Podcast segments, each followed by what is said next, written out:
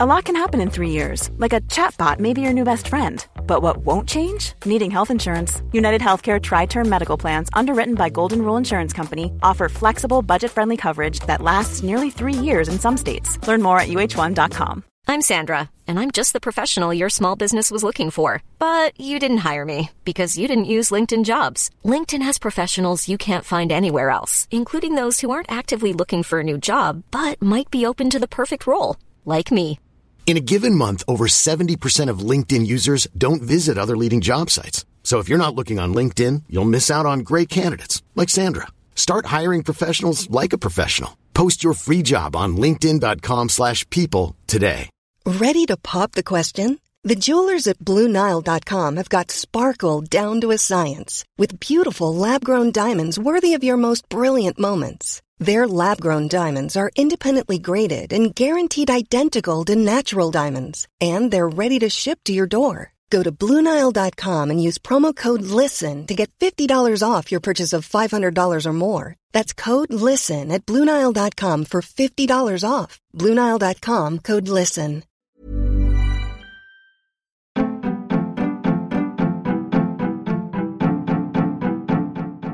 Welcome to The Other Hand, a podcast brought to you by CJP Economics, a collaboration between Jim Power and Chris Johns, where we discuss the intersection between politics, finance, and economics. Our back catalogue of podcasts can be found at our Substack website, and that Substack site also contains our extensive body of written work. Thanks for listening and reading. If you like our work, please share with your friends and sign up to our newsletter. Good morning, Chris. Good to talk again. Podcast today, there's a lot of stuff on Ireland I'd like to talk about. We've had a lot of economic data releases out during the week, so I'd like to just take our listeners through the detail of that. Uh, there was a very interesting long interview between Martin Wolf and Philip Lane, the chief economist at the European Central Bank, published in the Financial Times earlier in the week. Um, I'd like to give my views and I'd like to elicit your views on that, Chris. And um, there's also a lot going on in the United Kingdom at the moment. Uh, weak retail sales data this morning. Um, so uh, I think um, a quick run through the UK is also in order at this juncture. So if I, if I could just start off with a quick run through the Irish data releases, um, as I say, a lot of it this week. Uh, retail sales for November so we have now have the first 11 months of the year. And uh, the trend is the value of sales up by 6.6%. Um, and that largely reflects inflation in the system uh, because the volume of sales declined by 1.3%. So, in other words, people are being forced to spend more because of higher inflation, but are actually buying less slightly in quantitative terms. Um, my overall impression and reacting to those retail sales is that what we've seen in the last 12 months has been a significant decline in consumer confidence. And in fact, at the end of the year, consumer confidence was hovering at levels last seen in March 2020 at the outset of COVID.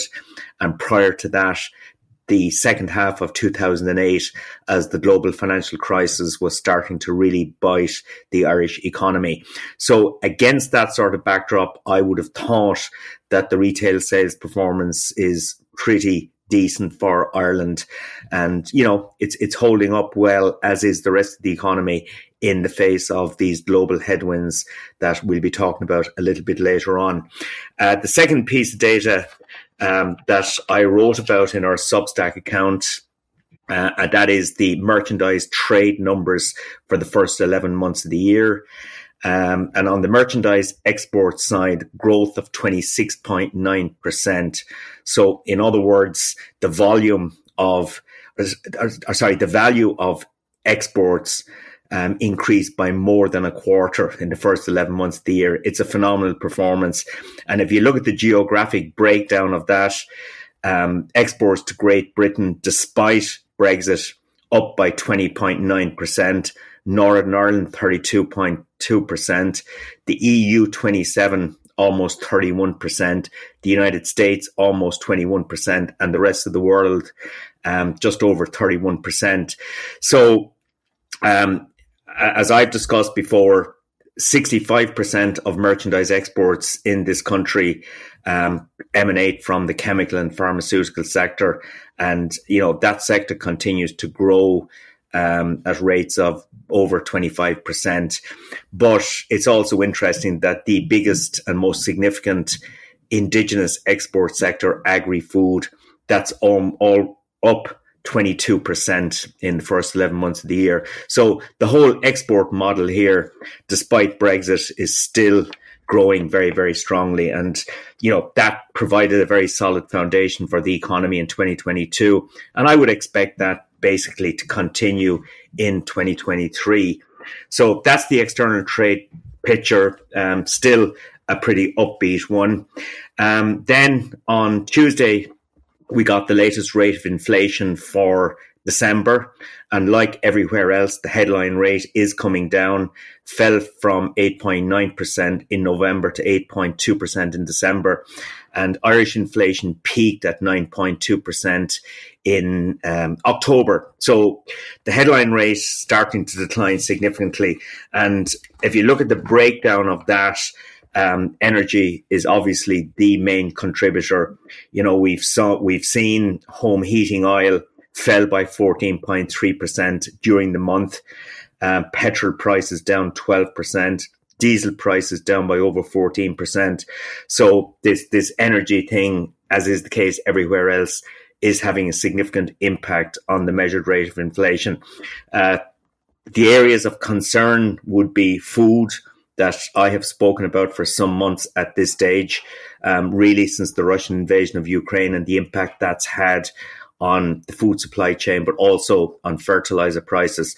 Food price inflation up another 1% during December.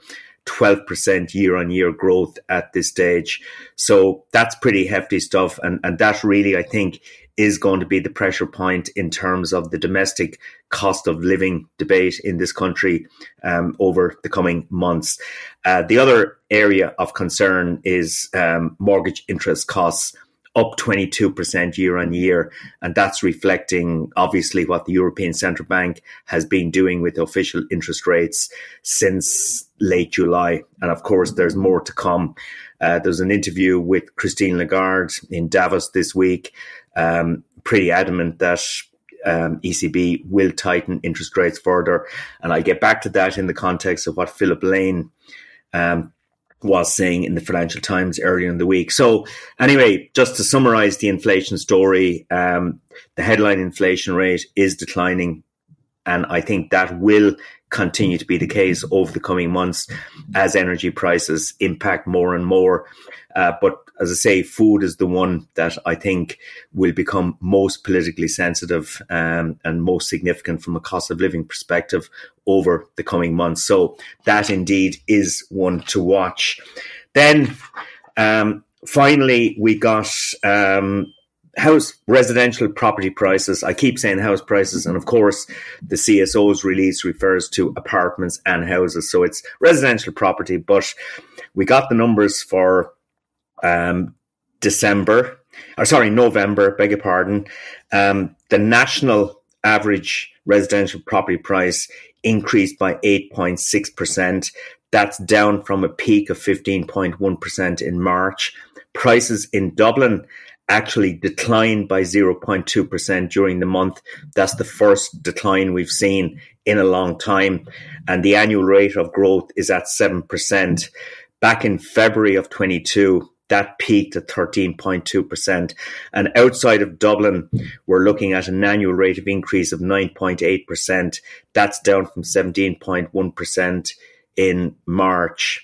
The increase of 0.2% in national average house prices in November, that was the lowest rate of increase since September 2020. So it's very clear that um, I think, like residential property markets and indeed commercial property markets in most countries at the moment, there is starting to, we're starting to see significant downward pressure.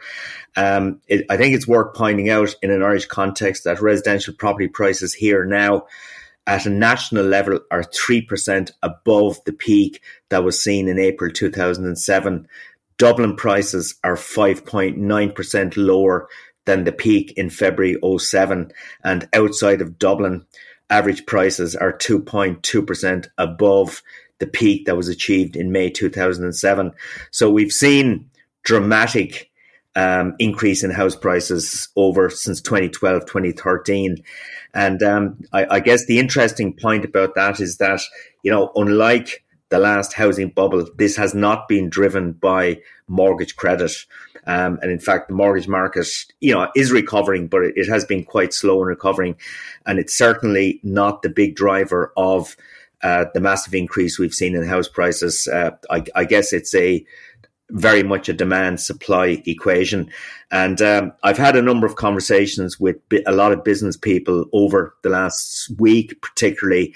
And the topic that keeps coming up is housing in terms of um, competitiveness of business, in terms of the competitiveness of the economy.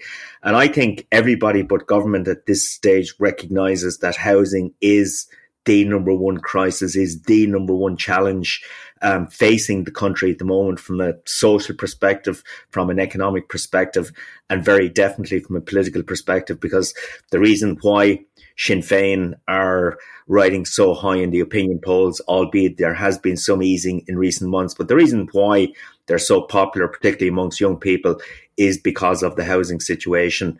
And there is a, a basic uh, belief amongst young people that you know, this government and its predecessors have been incapable of solving the housing crisis.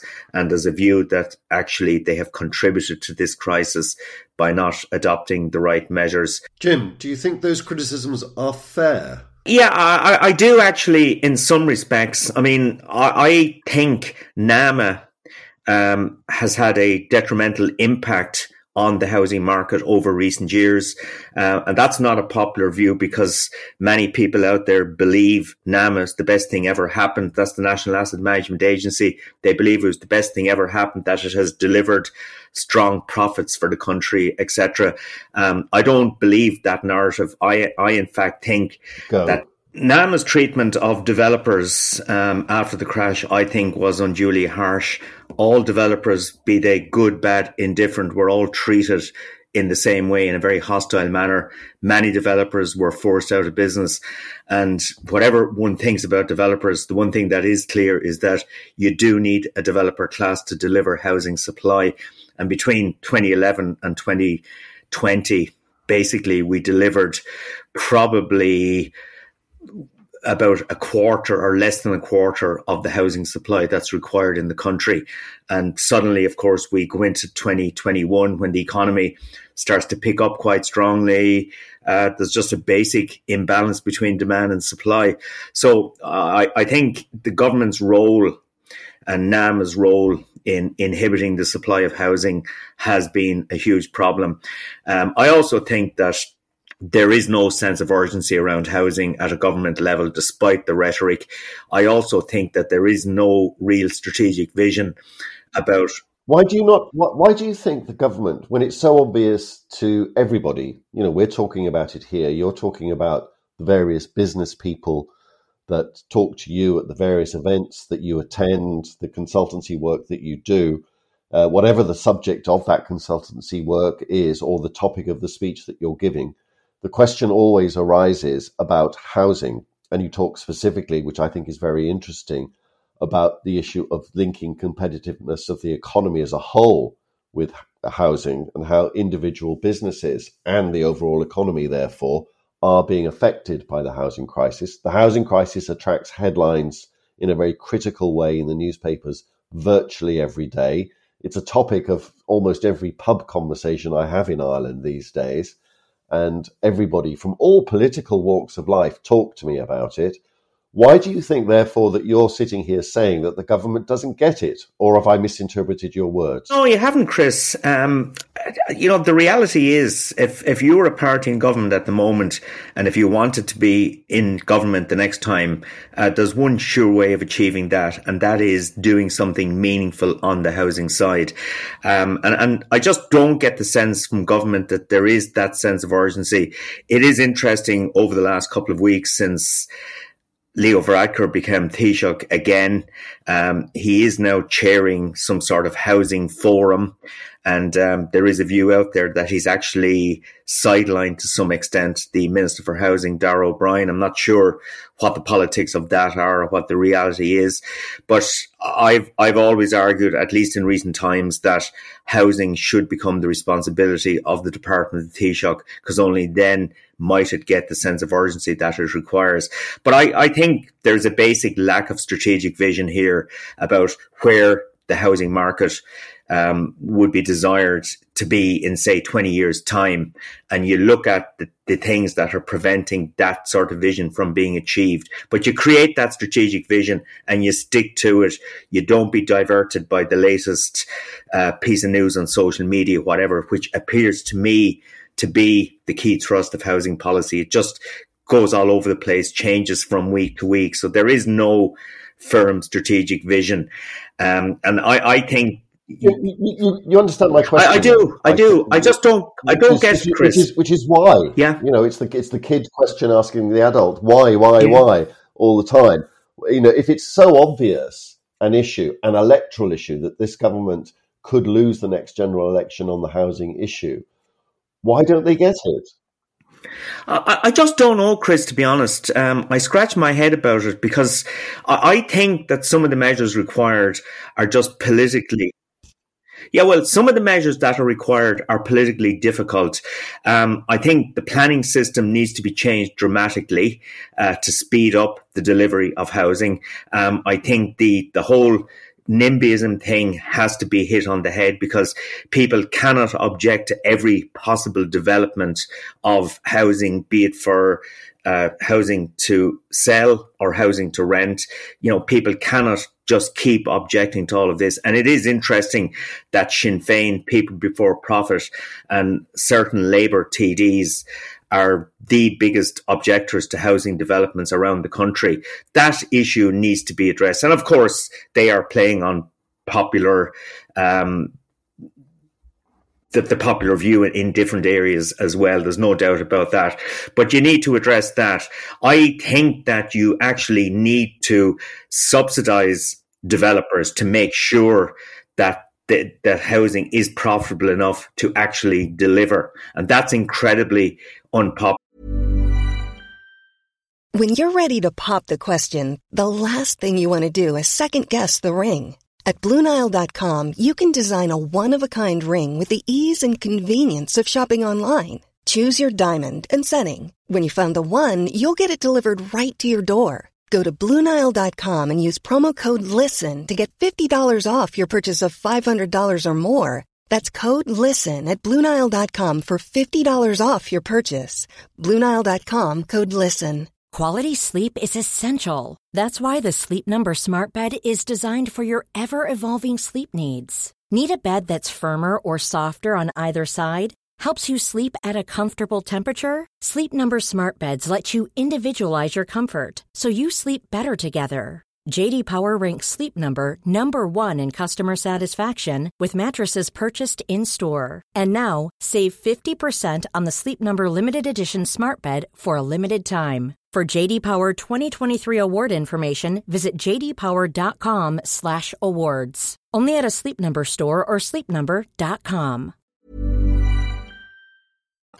Well, that would that would be toxic, wouldn't it? It would be totally toxic, absolutely. But you know, you've got to identify.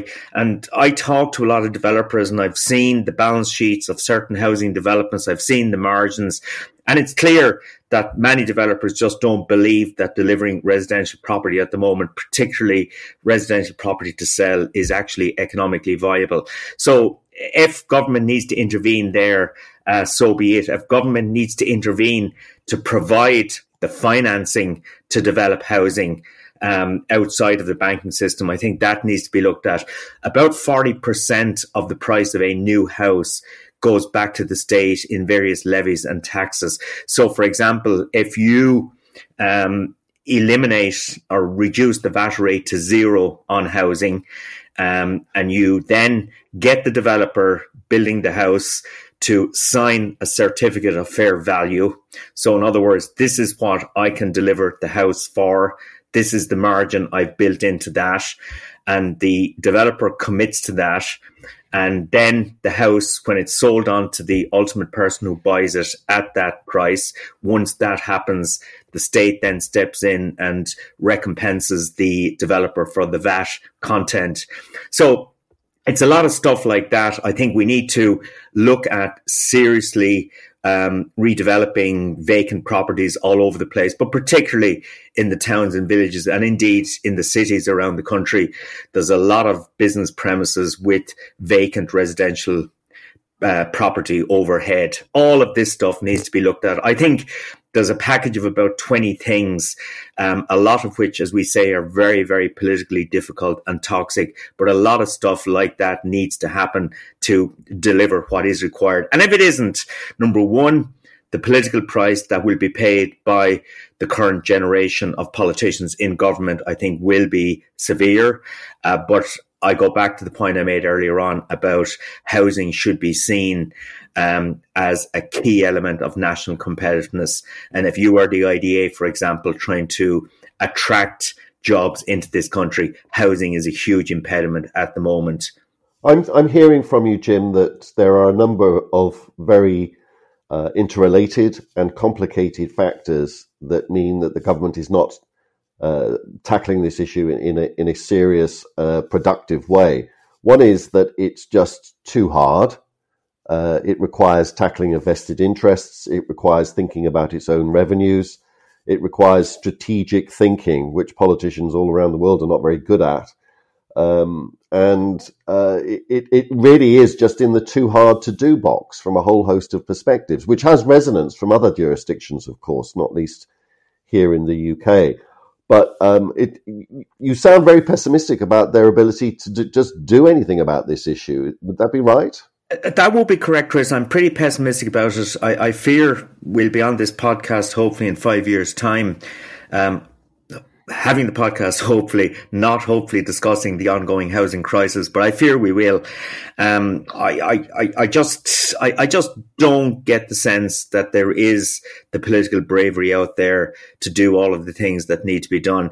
And when you think about how the Irish government reacted in the face of COVID, you know, there's a lot of stuff happened then that ideologically, I, I, guess I would have had severe problems with in the past, as in the level of state intervention, basically bailing out and subsidizing everybody. But in an emergency like COVID, obviously that sort of approach was required. The rule book had to be torn up. And I think housing is in the same category now. Uh, the rule book has to be torn up. Government has to do absolutely everything um, regardless of how popular or unpopular it is, to make sure that there is a proper delivery. Because, um, and I know you, you, may disagree with me to some extent on this, and there's a bit of debate about it, but I, I think, you know, the key way to solve this problem is supply.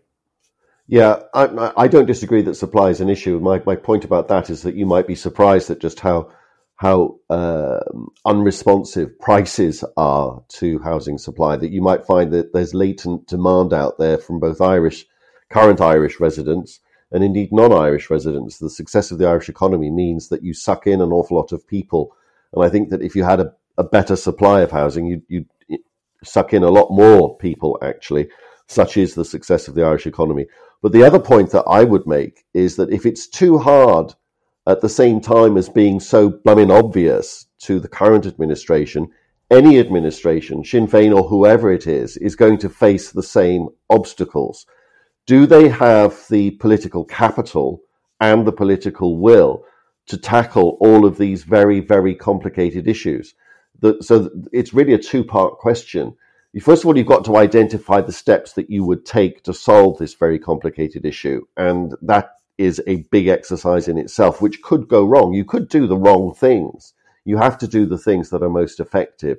And secondly, do you have that capital and will to take on, in particular, the vested interests that permeate this sector, permeate the economy actually in various ways.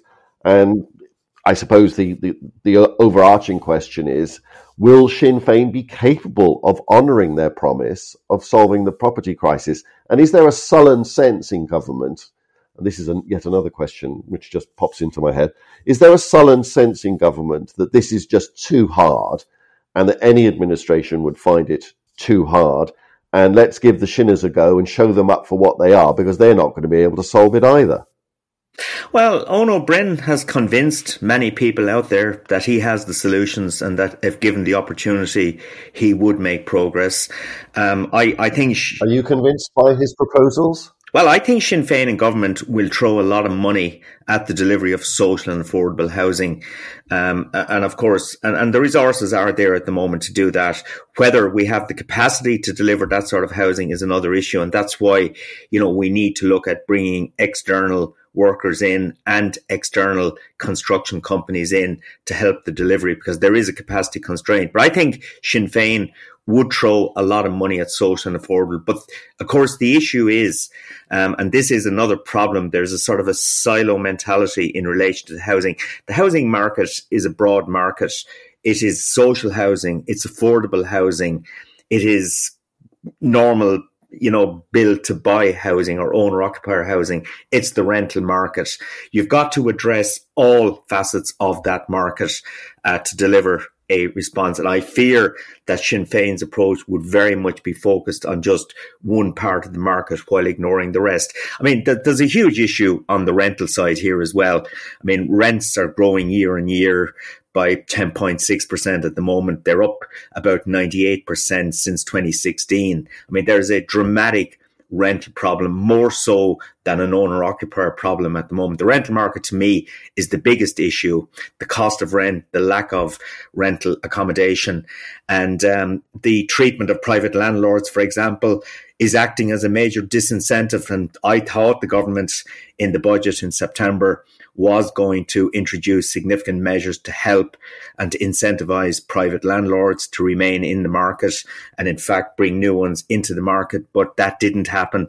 And the official data showing that we continue to see a decline in the number of private landlords and private landlords when interviewed about why they're exiting the market. Number one, um, they're taxed fully on everything they earn. And secondly, the level of restriction and regulation in the market, including um, rent pressure zones, is just making it unattractive to be a private landlord. And indeed, private landlords are demonized. And you see that the problem, again, the political one is that if you're doing anything that is seen to be helping landlords, that is politically toxic as well. So unfortunately, um, a lot of the solutions are just politically difficult, and we do not have a political class at the moment with the bravery um, to actually, you know, take those unpopular decisions. Um, I, I, think, you know, Sinn Féin, um, I, would like at some stage to see Sinn Féin getting an opportunity to see if they could solve it, because I think the politician that solves this housing crisis ultimately uh, will go down in the annals of folklore but I just fear we don't have that type of politician at the moment. We'll take one issue in particular, which is which is common to both the UK and Ireland, and I want to talk about that in a second in the little bit of time we got left to us.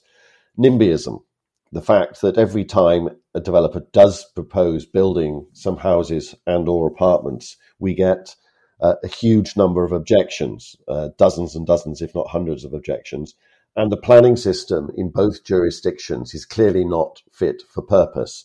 Will Sinn Féin have the wherewithal, the ability, the political capital, the drive, the will to actually build stuff in places where the residents don't want it built? Will they be able to tackle NIMBYism, do you think? Well, the, the point is, Chris, that Sinn Féin are a key part of that NIMBYism. I mean, Sinn Féin politicians, in including in the area where I live now, are instrumental in objecting to the development of property. So it's it's it's kind of interesting that, uh, and uh, am I being way too cynical about this? Because from Sinn Féin's perspective at the moment, the one thing that they would not like to see happening is a solution to the any partial solution to the housing crisis ahead of the next general election. Because if that happens, Sinn Féin would suffer in the opinion polls if government was seen to be making progress. So there's a strong vested interest from a Sinn Féin perspective to object to everything and to be driving this NIMBYism around the place. And it's not just Sinn Féin. As I say, there's a Labour politician in the north side um, who has an incredible track record in terms of objecting. We have people before profit.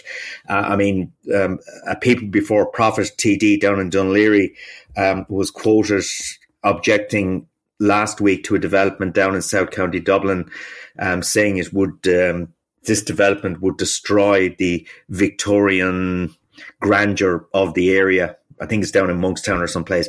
But when you see this sort of rubbish going on, you, you kind of realize, um, you know, you're not going to make progress. So is, is it possible that in government, Sinn Féin would do a total reversal and stop objecting to all of these developments and bring on development as quickly as possible. Um, I'd like to see that happening. Um, of course, then you ask yourself the question: Would Fianna Fáil and Fine Gael then take the position that um, Sinn Féin are holding at the moment as serial objectors? I don't know. It's it's politically complicated. Yeah, and uh, what you're suggesting there is quite remarkable. Is that is that uh, there are certain factional interests in Irish politics following a scorched earth policy, policy which is to keep the housing crisis going, if you like, or to at least prevent any measures being taken to alleviate the housing crisis so that they can benefit politically. That's quite a quite an extraordinary uh, thing to think about, actually. But, but it's not it's not unique to Ireland, is it, Chris? No, no, absolutely, absolutely not. And and I wanted to talk a lot about the UK today. And on this podcast, we're running out of time. We are going to be quite strict with ourselves this year on on time uh, or at least we're going to try and almost certainly fail. So I'll just draw attention to one aspect of the UK and hold over the other things I want to talk about to our next podcast. And I want to draw people's attention, draw your attention to a recent article by one of my favorite uh, economics writers of the moment, Chris Giles of the FT. I've mentioned him many times. And he talks about the problems facing the UK. He doesn't do it across four big blog posts, which is what I've done recently on our Substack site and he talks about it in um, very simple way, but very effective. And he says there are three things uh, really, really affecting the UK economy at the moment. Number one is Brexit, and we could talk about that all day. The second one is that there is no money for social government spending.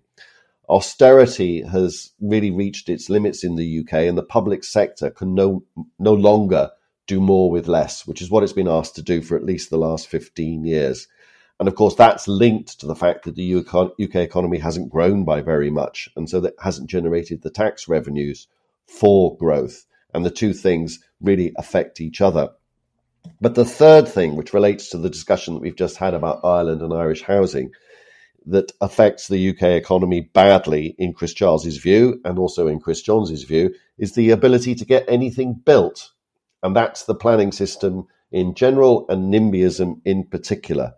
And the, the, the, weird thing in the UK, which I wonder is a bit different to Ireland, is that there's no strong vote here. There's no strong voice for changing any of all of this. That not just the uh, getting anything built, but there's no constituency for changing the Brexit settlement.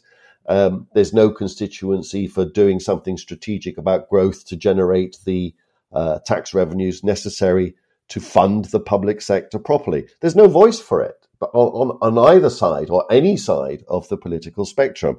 It's it's it's very bleak. It's weird, but I think it, it's it's very very accurate. But in the context of the property discussion that we've just had about Ireland, it the, the, the dysfunction in the planning system and the NIMBYism that is rife because you just can't get anything built in this country now. And if if you do, it takes you years often to get through the planning system uh, to get anything done. And th- that's a real, real obstacle to growth, to solving these social issues, to actually getting anything done. So yeah, there is there is some commonality. Jim, um, I'm going to shut up about the UK there. There's lots more I want to talk about, but I'm going to hold it over to our next podcast. Uh, so great to talk today, and we'll pick it up again very, very soon. Super, Chris. Thank you very much.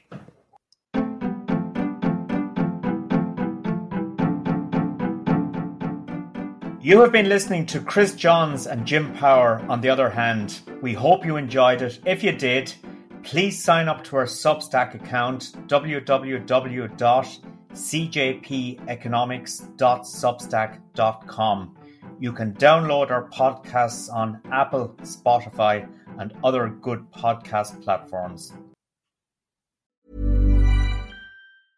Small details are big surfaces, tight corners are odd shapes Flat, rounded, textured, or tall. Whatever your next project, there's a spray paint pattern that's just right. Because Rust-Oleum Custom Spray 5 in 1 gives you control with five different spray patterns. So you can tackle nooks, crannies, edges, and curves without worrying about drips, runs, uneven coverage, or anything else. Custom Spray 5 in 1. Only from Rust Planning for your next trip? Elevate your travel style with Quince. Quince has all the jet setting essentials you'll want for your next getaway, like European linen, premium luggage options, buttery soft Italian leather bags, and so much more. And it's all priced at 50 to 80% less than similar brands. Plus, Quince only works with factories that use safe and ethical manufacturing practices. Pack your bags with high-quality essentials you'll be wearing for vacations to come with Quince. Go to quince.com slash trip for free shipping and 365-day returns. Even when we're on a budget, we still deserve nice things. Quince is a place to scoop up stunning high-end goods for 50 to 80% less than similar brands. They have buttery soft cashmere sweaters starting at $50, luxurious Italian leather bags, and so much more. Plus, Quince only works with factories that use safe, ethical, and responsible manufacturing. Get the high-end goods you'll love without the high price tag with Quince. Go to quince.com slash style for free shipping and 365-day returns.